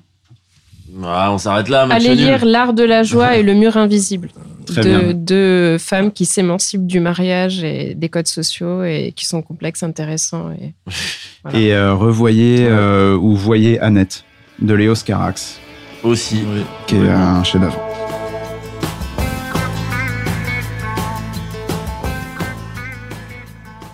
Bon, nous revoici pour parler de Making of de Cédric Kahn. Et euh, bah, avant d'en parler, on a fait une petite pause pendant cet enregistrement où justement on a continué notre euh, acerbe discussion euh, Oh, sur acerbe. pauvre, pauvre créature. Et euh, On s'est bagarré, c'est moi qui ai gagné. Et non, mais je, je, je prolongeais un petit peu la discussion avec Nadine et justement, on, on se disait que, enfin, moi, mon l'argument que je lui ai donné, c'est qu'elle, euh, elle avait peut-être porté des trop grandes attentes sur le film et qu'elle a été déçue Mm. par ses attentes. Et ça arrive à tout le monde. moi. Comme les fantasmes sur Bumble. voilà, exactement, très bonne allégorie. Mais, euh, mais moi, c'est pareil, par exemple, avec Le règne animal dont on a parlé ici, euh, où j'avais d'énormes attentes sur ce film et au final, j'ai été très déçu parce que bah, j'ai pas vu ce que j'attendais. Et euh, bon, voilà, quoi, c'est, ça arrive, c'est comme ça. C'est sûr, c'est euh, Ça, ça n'enlève en rien tes arguments qui s'entendent par ailleurs. hein. C'est ce que je t'ai dit à la fin, c'est que je suis plutôt d'accord avec ce que tu as dit dans l'absolu. C'est juste Mm. que moi, j'ai pas prêté ces, intentions au film. Donc, quelque part, euh, quelque part, voilà, j'ai pas été déçu. Et un film euh, dont on n'attendait rien pour le coup, c'est Making of de Cédric Kahn, qui est bah, Cédric Kahn, on en a parlé euh, il y a, il y a pas si longtemps que ça. C'était notre deuxième épisode avec euh, le procès Goldman qui nous a tous beaucoup emballés autour de la table. Ouais. Et euh, bah, il revient euh, un peu plus de trois mois après avec un film. euh, D'habitude, c'est trois ans, et là, c'est trois oui, mois. voilà, c'est ça. Ouais. Euh, c'est avec un film Making of qui, bah, qui parle de cinéma, qui parle d'un tournage de film. Et euh, avec euh, notamment euh, Denis Podalides qui joue le réalisateur, Jonathan Cohen, la star, euh, Stéphane Crépon, Chouela Yacoub, Emmanuel Berco et Xavier Beauvois qui joue, euh, donc Xavier Beauvois réalisateur qui joue un producteur un peu euh, lunaire Oh, il est incroyable, lui. qui, est- ouais, qui a un très bon rôle dedans, bah, je suis d'accord. Et euh, ouais, non, on n'attendait pas grand chose. Et puis, c'était, euh, on va pas se mentir, c'était assez compliqué de passer derrière le procès Goldman. Ah oui. Euh, que, ouais, comme je l'ai dit, nous a tous beaucoup emballé, qui était vraiment euh, d'une maîtrise absolue en termes de mise en scène, de, scénario, de tout, en fait, de cadrage, d'utilisation de l'espace. Enfin, c'était vraiment un film très intéressant. Et, euh, mais là, on part du coup sur l'histoire de Simon, qui est un réalisateur, qui tourne son nouveau film racontant la lutte d'ouvriers contre la fermeture de leur usine. Et le tournage rencontre évidemment beaucoup de problèmes. Des producteurs le lâchent parce qu'ils voulaient une happy end et lui non. L'acteur principal n'en fait qu'à sa tête et vole la vedette aux autres. Des tensions naissent au sein de l'équipe. Il y a même des romances qui se passent plus ou moins bien euh, pendant le tournage. Et donc, c'est Simon et ses plus proches collaborateurs mettent alors tout en œuvre pour mener ce projet jusqu'au bout. Et toi, tu m'annonces ça comme ça, tu veux me quitter? Mais quoi, ça n'existe plus quand il n'y a que l'usine. Tu sais très bien que c'est faux, il n'y a pas que l'usine. Regarde autour de toi, ça continue comme ça, tu vas tout perdre. Quoi Oh putain, t'as vu l'heure? Qu'est-ce que t'as, tu veux baiser? Non, on va pas baiser, je veux bosser. Oh non, oh non, tu fais Fais-moi bosser mon sexe, chier. supplie. Moteur Attendez, attendez Moteur, moteur Ah bah ça, notre producteur. La seule chose qu'il vous demande, c'est de remettre le scénario tel qu'il était il y a six mois quand ils l'ont validé. Sinon, il se retire du projet. Je change pas une ligne du scénario. Ça représente combien votre rapport? Un million d'euros. Et donc, comme je le disais, c'est dur de passer après le procès Goldman, pas vrai, Dimitri? Ouais, ouais, tout à fait. Bah, moi, j'ai trouvé que c'était un film qui était, euh, comme beaucoup de films, malheureusement, vite, euh, vite vu, vite oublié. Euh, bon, bah, c'est un film, effectivement, comme tu l'as dit, qui est une satire du cinéma, où on a des, les classiques acteurs ingérables, réalisateurs déprimés, les producteurs macronistes et véreux. Bon, on, on passe un, plutôt un bon moment.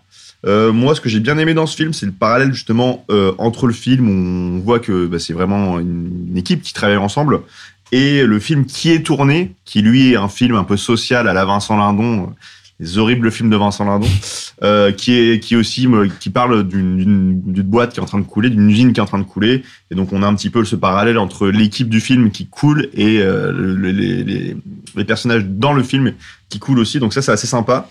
Et qui rencontre en plus au fur et à mesure presque les mêmes problématiques que les ouvriers euh, ont rencontré à la fermeture de leur usine. Tout à fait. Et donc, à, part cette espèce de parodie euh, critique du cinéma, moi, j'en ai pas sorti grand chose. J'ai trouvé que les sous-intrigues amoureuses étaient pas très intéressantes. Euh, J'ai pas trop vraiment compris l'intérêt de ce film à part vouloir dire euh, voici ce que c'est euh, l'envers d'un film, comment on fait un film. Et donc finalement, le seul intérêt que j'ai trouvé, c'est que ça m'a donné envie de revoir euh, La classe américaine de François Truffaut. La nuit américaine. J'ai dit La classe américaine, Ouais. hein, oui, oh, voilà. C'est un autre film, La classe Qui, américaine. est- qui n'est pas Truffaut, mais qui était très bien aussi. Et toi, Nadine, du coup, t'es plus. euh, Est-ce que t'as été un peu plus emballé que Dimitri sur ce film? Euh, oui, parce que j'adore les, les films français qui sont au plus près de la réalité. Donc là, tu es au plus près de la réalité d'un tournage d'un film. Ça se passe dans un endroit qui donne pas du tout envie. Ils sont vraiment dans, bah, dans une zone industrielle et on n'en sort Avec pas. des personnages qui manquent de complexité. Quand même. Euh, bah non, si, justement. il pleut, il fait froid, euh, ça galère et je sais pas, j'ai vraiment l'impression que ça pourrait euh, se tourner comme ça et je trouve ça chouette.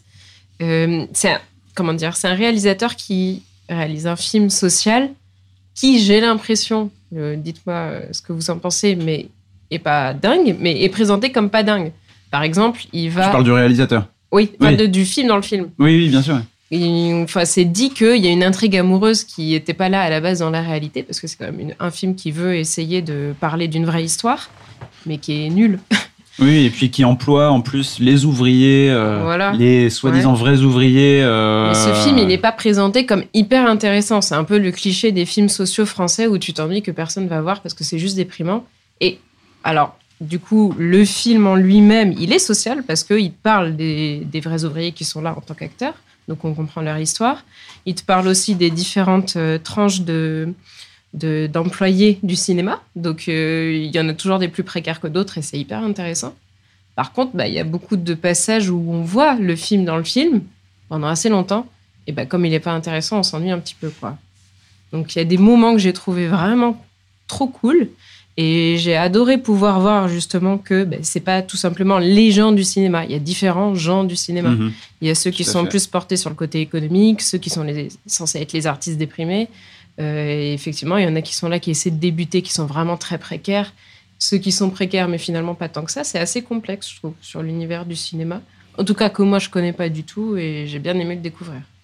Euh, moi, j'ai un peu plus apprécié encore, euh, même si je trouve que c'est un film qui, se, qui cherche son ton pendant un peu trop longtemps. Pour moi, le premier tiers du film est assez raté. Euh, notamment lorsqu'il essaye de faire un peu de la comédie, je trouve qu'il y a un tempo comique qui ne fonctionne pas, euh, où il y a des vraiment il y a des répliques qui font pas mouche du tout. Ouais. Et c'est, euh, je trouve ça assez dommage. Euh, mais en fait, c'est quand euh, justement le film prend une tournure un peu plus tragique, qui parle de dépression, qui parle de problèmes d'argent, qui accentue aussi sur le, euh, bah, le, film dans le film et euh, la vraie histoire qui s'est passée des ouvriers qui se sont battus pour euh, éviter que leur usine ferme. Là, je trouve qu'il devient de plus intéressant parce que l'humour vient, de vient de façon plus ponctuelle, qu'il fonctionne mieux. Et, et contrairement à ce que disait Dimitri, je préfère revoir La nuit américaine de François Truffaut. Euh, bah, je trouve qu'il n'y a pas beaucoup de films et c'est un des rares à ma connaissance qui montre euh, le tournage d'un film euh, pas comme un, truc euh, qui célèbre la magie du cinéma, Mm. mais comme un truc, bah, en fait, ça se passe mal. Il y a des producteurs qui servent à rien, qui n'y connaissent rien en cinéma, qui veulent une happy end pour faire du fric, uniquement du fric. Il y a le réalisateur qui est complètement dépressif, qui se laisse déborder aussi par son histoire personnelle avec sa femme et euh, ça se passe pas bien. Évidemment, ça se passe pas bien, donc euh, ça nuit aussi au film. Il y a euh, les, équipes de tournage avec bah, notamment les chefs de poste qui sont représentés et euh, bah, qui se posent euh, bah, beaucoup de questions sur bah, est-ce qu'on continue le film, est-ce qu'on continue Qui pas sont plus film ou moins dans l'art ou dans la technique. Et euh, tu vois Oui, aussi c'est une ça. scission dans l'équipe. Bah oui, il y a une scission dans l'équipe et pour le coup, enfin, euh, j'ai une très maigre expérience sur des tournages de cinéma, plusieurs sur des tournages amateurs et une notamment sur un long métrage en tant que régisseur. Et, et pour le coup, c'est- Enfin, euh, il y a des archétypes que j'ai vraiment vus. Il y a des gens qui sont là parce qu'ils adorent le cinéma, qui veulent en faire et qui veulent participer à la machine cinéma et euh, qui veulent voilà apporter leur contribution. Et il y en a qui sont là juste pour gagner des thunes et, euh, et repartir à la fin de la journée chez eux et euh, Mais- vivre leur mais vie. du quoi. coup, je me demande si j'aurais pas préféré voir un vrai making of de film en fait, un vrai documentaire sur la, la façon dont tu tournes un Mm. film. Parce qu'en fait, j'ai l'impression que ce qui vous a plu, c'est plutôt le côté documentaire de comment marche le cinéma et pas vraiment ce film-là euh, Ouais, avec t'as ses des intrigues. personnages intéressants aussi, qui peuvent être drôles, qui peuvent être. euh, enfin, ça reste des personnages, c'est une histoire. Mhm. Mais avec des vraies personnes, du... avec des vrais métiers du cinéma. Oui, parce que, à ce en moment-là, il fait- y a pas mal de films qui pourraient être des documentaires. Enfin, quand tu veux raconter un truc. euh, Ouais, mais j'ai l'impression que c'est la chose qui a plu à Nicolas et Nadine, c'est euh, cette partie-là particulièrement. pour rebondir sur ce que euh, dit Dimitri, et en plus c'est ce qui donne le titre au film, c'est qu'en fait euh, le cinéaste euh, fictif, donc Simon dans le film, qui est interprété par Denis Podalides, demande à un jeune garçon de faire le making of et un peu le carnet de bord de la production du film. Et du coup, bah, effectivement, c'est un peu ce film dans le film dans le film qui est un peu euh, le plus intéressant et qui est un peu sous-exploité. Je suis d'accord pour le coup. Et euh, qu'aurait pu être, euh, enfin, on aurait pu avoir juste ça, quoi. Juste euh, un film euh, filmé en caméra épaule. petit found euh, footage. Ouais, non, mais pourquoi pas, tu vois. Ouais. Mais bon, après, on va pas, euh, on va pas faire un film qui n'existe pas, mais Absolument. euh, on va pas critiquer un film qui Ouais, n'existe mais pas. du coup, il est moins exigeant dans la structure de son film que finalement avec le procès Goldman. C'est quand même un Oui, petit oui. peu plus, plus classique, quoi. Ouais, non, mais bien sûr. Mais après, pour avoir euh, rattrapé quelques films, euh, bah, au moment du procès Goldman, j'avais rattrapé quelques films de Cédric Kahn. Et c'est vrai qu'en fait, il a, il a un peu de tout. Il a des films vraiment très travaillés, très euh, Ouais. presque froids, justement. Euh, ça veut pas dire que c'est des films mauvais, hein, mais presque froids dans leur traitement. C'est vraiment millimétré. Euh, tu sens que le- tous les cadrages ont été pensés au millimètre, etc. Là, c'est un peu plus brouillon. Et, euh, et après, ça se ressent sur le reste du film. Je pense que Ouais, non, je sais pas. Après, euh, ouais, je suis pas ultra emballé par le film, mais j'ai bien aimé quand même. J'ai passé un bon moment et je trouve qu'il montre une facette du cinéma qui est pas souvent montrée. Souvent, les films qui parlent de cinéma ou des tournages, euh, ils disent ouais, voilà, le cinéma c'est magique, c'est trop beau, voilà. Ouais. Et euh, là, on dit bah non, c'est dur, euh, c'est un milieu malsain. Il y a vraiment des, des gens horribles dans ce milieu-là. Les, enfin, il y a vraiment Le décalage entre euh, les gens privilégiés qui font un film sur des ouvriers qui ont perdu leur boulot aussi, Oui. c'est intéressant. Quoi. Oui, Cette hein. hypocrisie de dire bah, nous, c'est un peu facile. et c'est une fait. question qui est posée pendant On le est film. un moment. touché, mais en même temps, euh, il y a un décalage qui est vraiment très fort. Ouais, non, mais c'est vrai. Et c'est une question qui est réellement posée dans le film. Ouais. Tu sens que c'est ce qu'il a, c'est ce vers quoi il a voulu amener son film, euh, Cédric Kahn. Et bon, avec un peu moins de réussite euh, cette fois, je Mm. trouve, euh, que le procès Goldman, est un autre, ouais, c'est un Donc, autre niveau, euh, procès Cédric Goldman, hein. Cal. Cédric Kahn. Il voulait la, tu voulais la caler d'ailleurs. Absolument. Tu as annoncé il y a 8 jours que tu voulais la placer. Tout à fait. Et euh, Charlie, la critique de l'homme qui n'a pas vu le film. Euh, putain, merde, j'étais pas prêt. Parce qu'il faut quand même que je me prépare un petit peu. Euh, non, moi je trouve que voilà, c'est un film euh, plein d'enthousiasme qui, qui va au bout de ses convictions, divertissant et enrichissant à la fois, sans qu'il soit euh, assez marquant aussi, quoi. Ouh, bah oui, belle conclusion. Mais ouais, mais parce que j'écoute un petit peu. Je, te- je te ferai commencer la prochaine fois, comme, Oui, euh, comme on a fait pour plaît, Priscilla tout à l'heure. C'était ouais. mieux. Ça me laisse plus de portes T'avais ouvertes. plus, de réussite.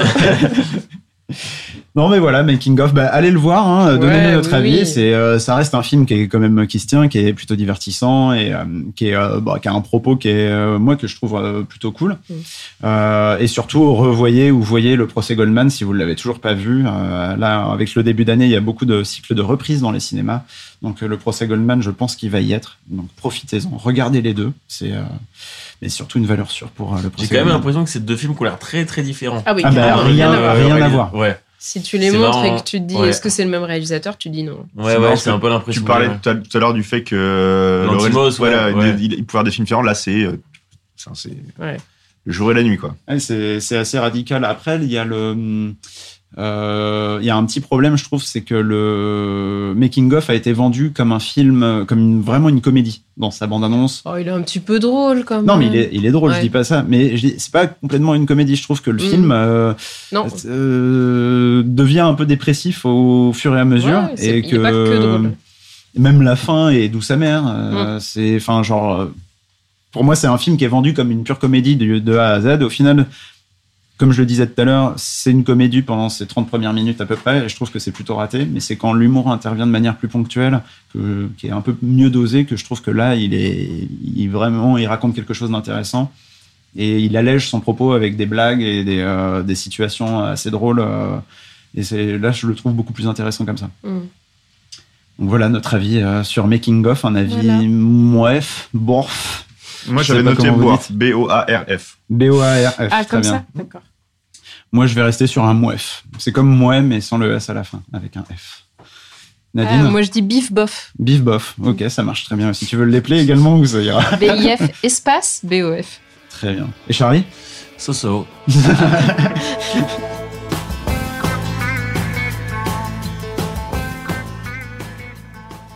Bon, il nous reste quelques petits films à vous présenter en cette fin d'émission.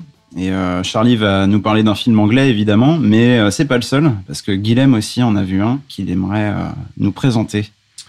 Et oui, euh, bah moi ça va être Sin Britannia. C'est un documentaire de la BBC, de la BBC sur, qui est sorti en 2009 sur toute l'influence qu'a eu l'arrivée des premiers synthétiseurs et, de l'influence de Kraftwerk avec leur première tournée au UK sur des, dizaines de groupes, tous plus cultes que les uns que les autres, comme euh, Orchestral Maneuvers in the Dark, The Human League, euh, Joy Division, New Order. euh, euh, Dépêche Mode, etc. Et c'est vraiment super intéressant. C'était des jeunes qui étaient à Sheffield ou dans toutes les villes de, de Grande-Bretagne euh, dans les années 80, c'était pas hyper fun, c'était le début du Thatcherisme.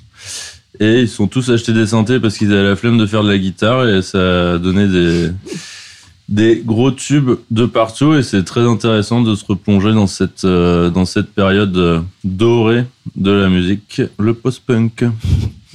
Ouais, J'imagine que c'est intéressant musicalement pour apprendre d'où vient cette musique. Il y a un aspect politique un petit peu aussi de moins, c'est moins prononcé. Non, non, il n'y a pas de. C'est vraiment axé musique. Bah, ils sont. les- ouais, ils étaient, personne n'est très, très politique. Enfin, ils- je pense qu'ils étaient tous déçus et sidérés par le thatcherisme, mais après, euh, ils, étaient, ils faisaient de la musique et sinon. Et c'est comment C'est sous forme d'interview ça C'est comment la Ouais, il y a des de parties d'interview avec les gars de Orchestral Maneuver in the Dark, Bernard Summer ou des gens comme ça. Euh, il y a des extraits de clips. euh, sinon, c'est des gens dans leur studio qui racontent euh, à l'époque comment ils faisaient, etc. Quoi. Comment ils ont commandé leur premier synthé, machin, avec quel synthé ils, faisaient, leur- ils ont fait leur premier son et tout. Et, c'est, et surtout l'influence de Kraftwerk. C'est un peu comme le concert des Sex Pistols euh, de 76 où quasiment tout le monde dans le public a monté un groupe euh, à Manchester un groupe euh, populaire euh, ouais à Manchester au euh, Trade Hall un truc comme ça où tout le monde a monté un groupe après bah, les concerts de Kraftwerk c'était ça aussi c'était euh, tout le monde dans le public qui se dit mais ouais euh, c'est trop bien ce qu'ils font euh, Ah oui. je vais aller me fabriquer euh, un synthé et faire pareil ça a l'air Mm. facile et il y a plein de monde C'est sûr que quand tu les vois, ça a l'air très facile. En tout cas. Ouais, c'est- Et du coup, tu peux, euh, où est-ce qu'on peut le trouver ce documentaire? Euh, oui alors il est sur YouTube D'accord. en entier en... les sous-titres sont pas terribles mais Donc c'est Scène Britannia, c'est ça? Ouais Synth Britannia Donc un documentaire de la BBC, très bien. Bon, on continue en Angleterre du coup, Charlie? Ouais, euh, un peu plus, euh, un peu plus d'actualité parce que c'est encore dans certaines salles, je pense. Ouais. À voir. C'est un petit film, hein, un film Ouais, qui n'a pas eu une grosse un- sortie en Un France. petit film.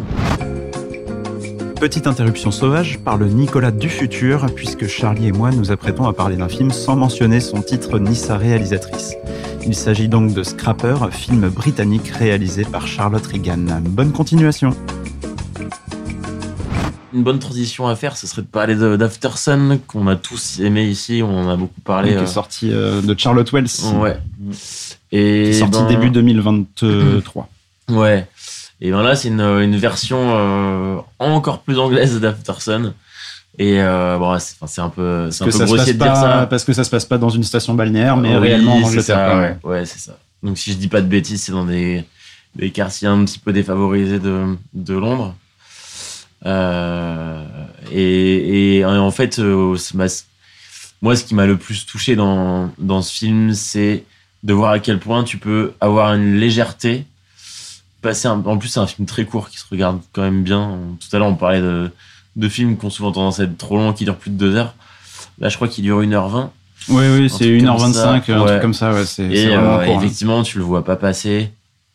Et euh, en fait, aborder un sujet et un scénario aussi dramatique que celui-là, puisqu'en fait, c'est tout simplement l'histoire d'une d'une d'une fille qui se retrouve orpheline après le décès de sa mère qu'il élevait seule. Mm. C'est quand même un petit peu euh, petit peu sombre comme Ouais.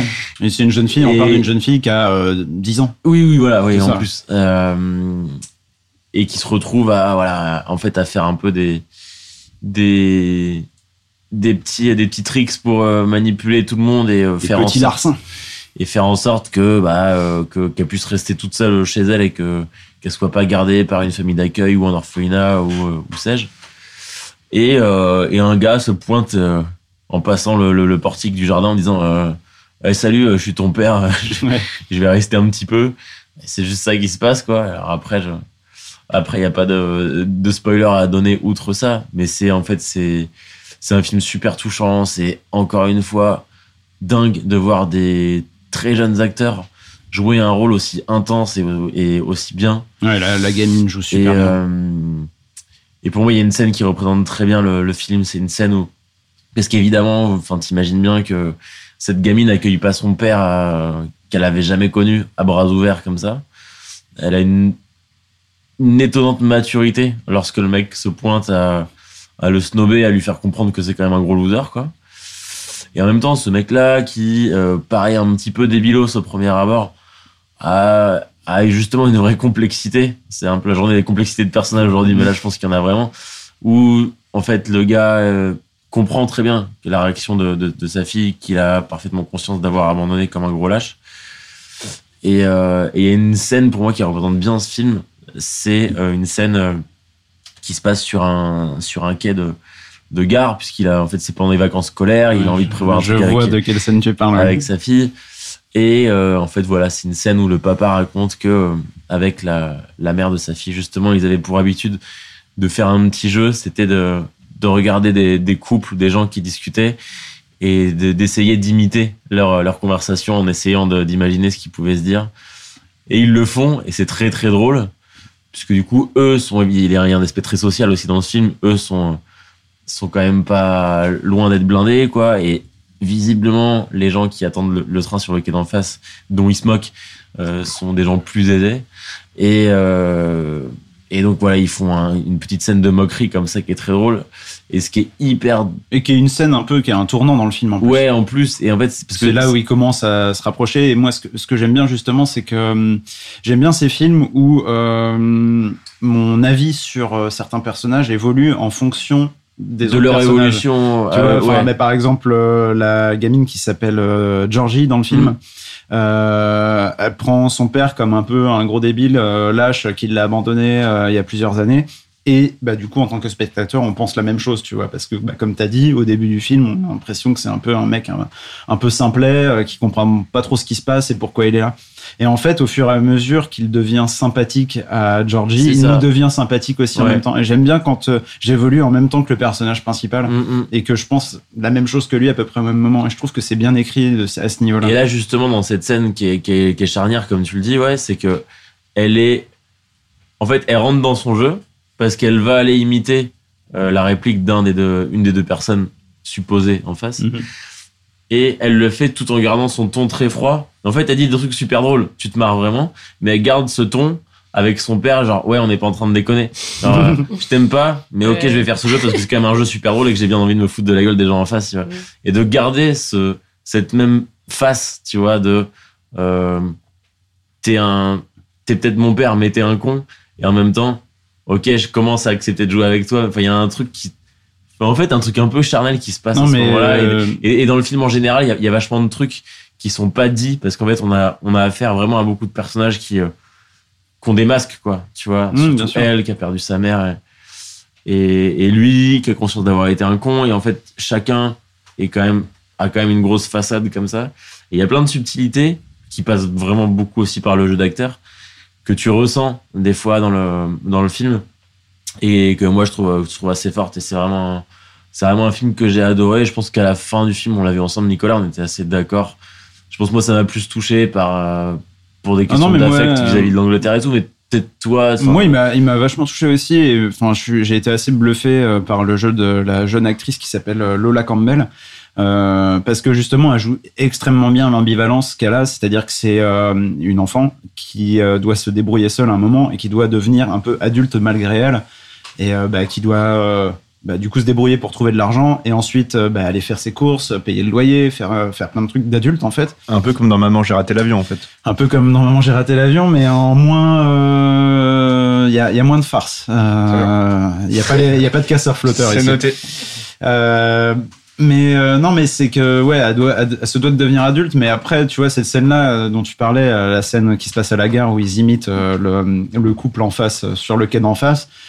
C'est exactement ça, quoi. C'est une, scène- une scène tournant où on voit exactement où elle reste sérieuse et elle joue le jeu vraiment euh, de la femme euh, d'une trentaine d'années qui discute avec son mari. Et en même temps, tu vois l'enfant euh, un peu malicieux qui veut déconner avec son père et elle arrive à jouer les deux en même temps. Et c'est, j'ai trouvé ça assez impressionnant pour cette jeune fille, quoi. elle joue les deux en même temps et puis finalement elle joue aussi euh, le rôle d'une actrice qu'elle est qui joue elle-même un autre Ouais. rôle enfin il y a, il y a une multitude de, de rôles dans dans Non. cette scène qui sont qui sont rigolos quoi Ouais, et puis bon, en tout cas, c'est un film. euh, Enfin, assez naïf, mais dans le sens, dans le bon sens du terme, naïf et sincère. Et euh, Oui, parce qu'en fait, justement, enfin, pour traiter un sujet aussi dramatique, je pense que de la naïveté, il en faut.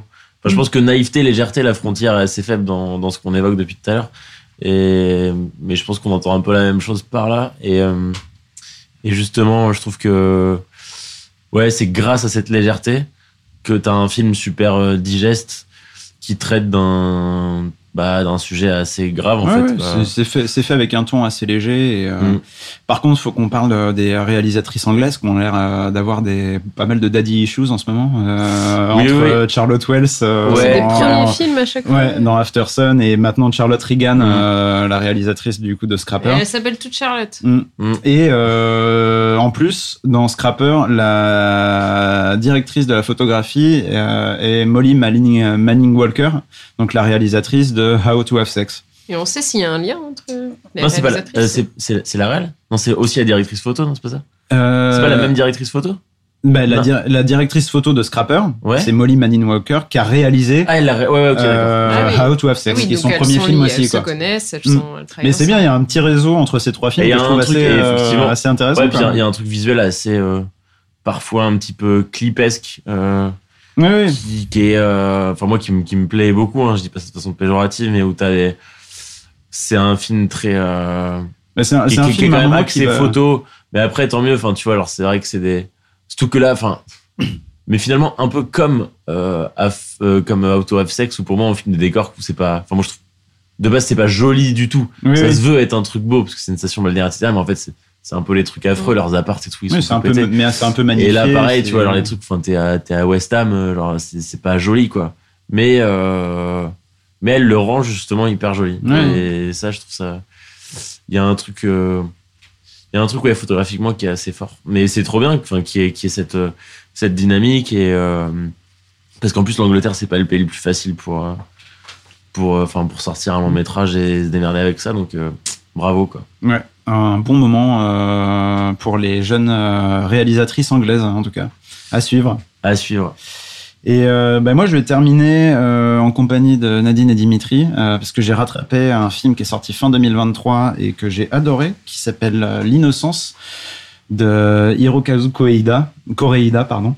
Euh, bah, pour moi, c'est un film euh, assez magnifique au scénario, un peu à la Rashomon. Euh, pour ceux qui connaissent pas Rashomon, c'est un film d'Akira Kurosawa qui m'a sorti en 1950, euh, qui parle d'un procès en fait, et euh, chaque personne qui est convoquée à ce procès va raconter sa version de la même histoire.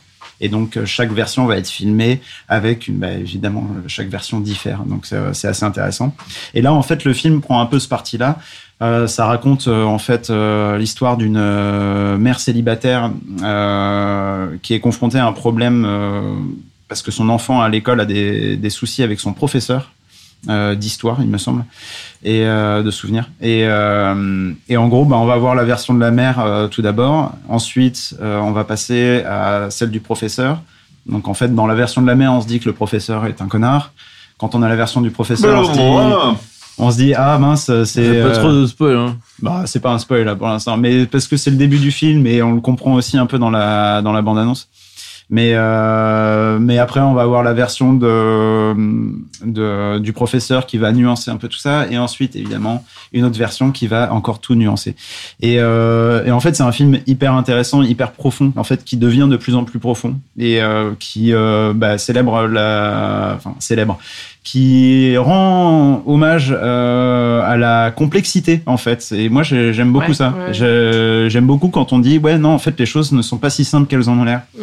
Et, euh, et c'est vraiment un film qui célèbre ça. et Je trouve ça vraiment très intéressant. Et le film est très beau, très bien écrit. Euh, les deux gamins euh, qui jouent les rôles, euh, enfin il y a, y a deux gamins qui jouent des, deux gros rôles dans le film qui sont vraiment super. Et euh, non franchement c'est et c'était le premier Coréida que je voyais. Mhm. Euh, donc, euh, bah, ça m'a donné envie de- d'en voir d'autres. Et j'ai vu, du coup, suite à ça, sa Palme d'Or, euh, une, une affaire de famille qui est euh, très très beau aussi, que je vous conseille. Et donc, du coup, par pardon, l'innocence, Dimitri Nadine. Oui, c'est ça, la complexité, d'autant qu'il y a deux univers qui se rejoignent, celui des adultes et celui des enfants. Et on termine sur le plus beau. Donc, euh, non, franchement, on- au début, j'étais pas convaincue, mais plus le film avance et plus il y a des nouvelles facettes euh, de la réalité, de l'histoire qui sont racontées. Et en fait, ça se termine euh, de magnifique, enfin, d'une façon vraiment magnifique. Oui, je suis d'accord. Dimitri, t'as été un peu moins touché, toi. Ouais, moi je suis un peu plus nuancé, j'ai bien aimé. J'ai pas trouvé que le, le type Rashomon marchait très très bien. J'ai trouvé que du coup les trois histoires étaient un petit peu parallèles, mais qu'il n'y avait pas vraiment, euh, comment dire, elles s'imbriquaient pas très bien les unes dans les autres. C'était vraiment trois qu'elles fonctionnaient un peu en silo. Euh, je trouve ça très beau, un petit peu ennuyeux pour ma part. C'est très très bien fait, hein, mais euh, du bon travail d'artisan. Je me suis un peu fait chier. On va vraiment terminer là-dessus. Non, non, on va pas terminer là-dessus parce que justement, je voulais revenir euh, bah, euh, en parlant de ce film et euh, je voulais en parler très vite fait d'un autre aussi que j'ai bien aimé, qui est sorti récemment, et un petit film aussi qui s'appelle La vie rêvée de Miss euh, de Miss Swan. Ah oui. Euh, Fran, pardon, mais de Miss Fran. Euh, et en fait, moi, je voulais La nuit revenir. américaine. et je voulais, je voulais revenir euh, en fait sur les titres français. Parce que donc euh, la, la vie de rêver, rêver de Miss Fran, le titre euh, original, c'est Sometimes I think about dying, euh, donc qui veut dire euh, des fois je m'imagine en train de mourir. Ah, merci. Et euh, pour les non anglophones parmi nous, mais je sais que Charlie euh, ne fait Non, pas mais partie pas- de non. cette caste-là. Non, non, mais c'était euh, pas la, c'était pas la phrase la moins évidente. et euh, ben, euh, de la même manière, euh, l'innocence, le alors euh, le titre euh, original, je ne me souviens plus en japonais, mais il signifie monstre. Euh, et le titre anglais du coup est Monster. Et je trouve qu'il a beaucoup plus de sens euh, parce que justement on ça joue plus sur les idées reçues qu'on va avoir, c'est-à-dire cette personne est un monstre. Et au final, on va nuancer et on va se rendre compte que c'est pas forcément un monstre cette personne et etc alors que l'innocence c'est presque c'est presque un contresens au titre original et bah, comme euh, La vie rêvée de Miss Fran, où on a l'impression que c'est un film euh, un peu euh, féerique euh, et léger, alors que c'est un film qui parle de dépression, euh, qui parle euh, d'une femme qui a une phobie sociale assez féroce et qui, a- qui essaye euh, tant bien que mal de s'en émanciper. Et ça, je vous Surtout que Miss Fran, c'est pas la, le personnage dans Une nuit d'enfer Mais si Oui, Moi, en ça plus, c'est à- ça. me rappelle mes plus belles, euh, ma, ma jeunesse. très bizarre quoi. C'est vrai que je l'avais pas noté, mais effectivement. ouais. Mais euh, bah du coup double conseil. euh, Je vous conseille vivement l'innocence, qui est bah, que du coup j'ai rattrapé en début d'année et que j'ai euh, intégré euh, à la dernière minute à mon top 2023, à mon top 15 2023. Et, euh, et puis la vie, rêvée de Miss Fran, qui est un très joli film, assez doux et euh, bah, qui parle de sujets qui sont pas très drôles, mais euh, avec un ton plutôt léger et onirique et euh, que je vous conseille vivement. Voilà. On peut conseiller une nounou d'enfer également. Et une nounou d'enfer, qui- jamais vu, j'ai jamais vu. Ah, Ah ben voilà, ben replongez-vous dans une nounou d'enfer également. euh, Et on peut nous conseiller d'aller lire les articles, 90. euh, les articles écrits de Nouvel Écran. Bah aussi. oui, bien sûr. Là, j'ai sorti mon récap. petit top euh, 15. j'ai enfin sorti mon récap du PIF, euh, Ah du oui. PIF 2023, un mois après la fin du festival. Donc, euh, allez y jeter un œil si ça, si ça vous intéresse. J'ai vu de sacrées pépites là-bas.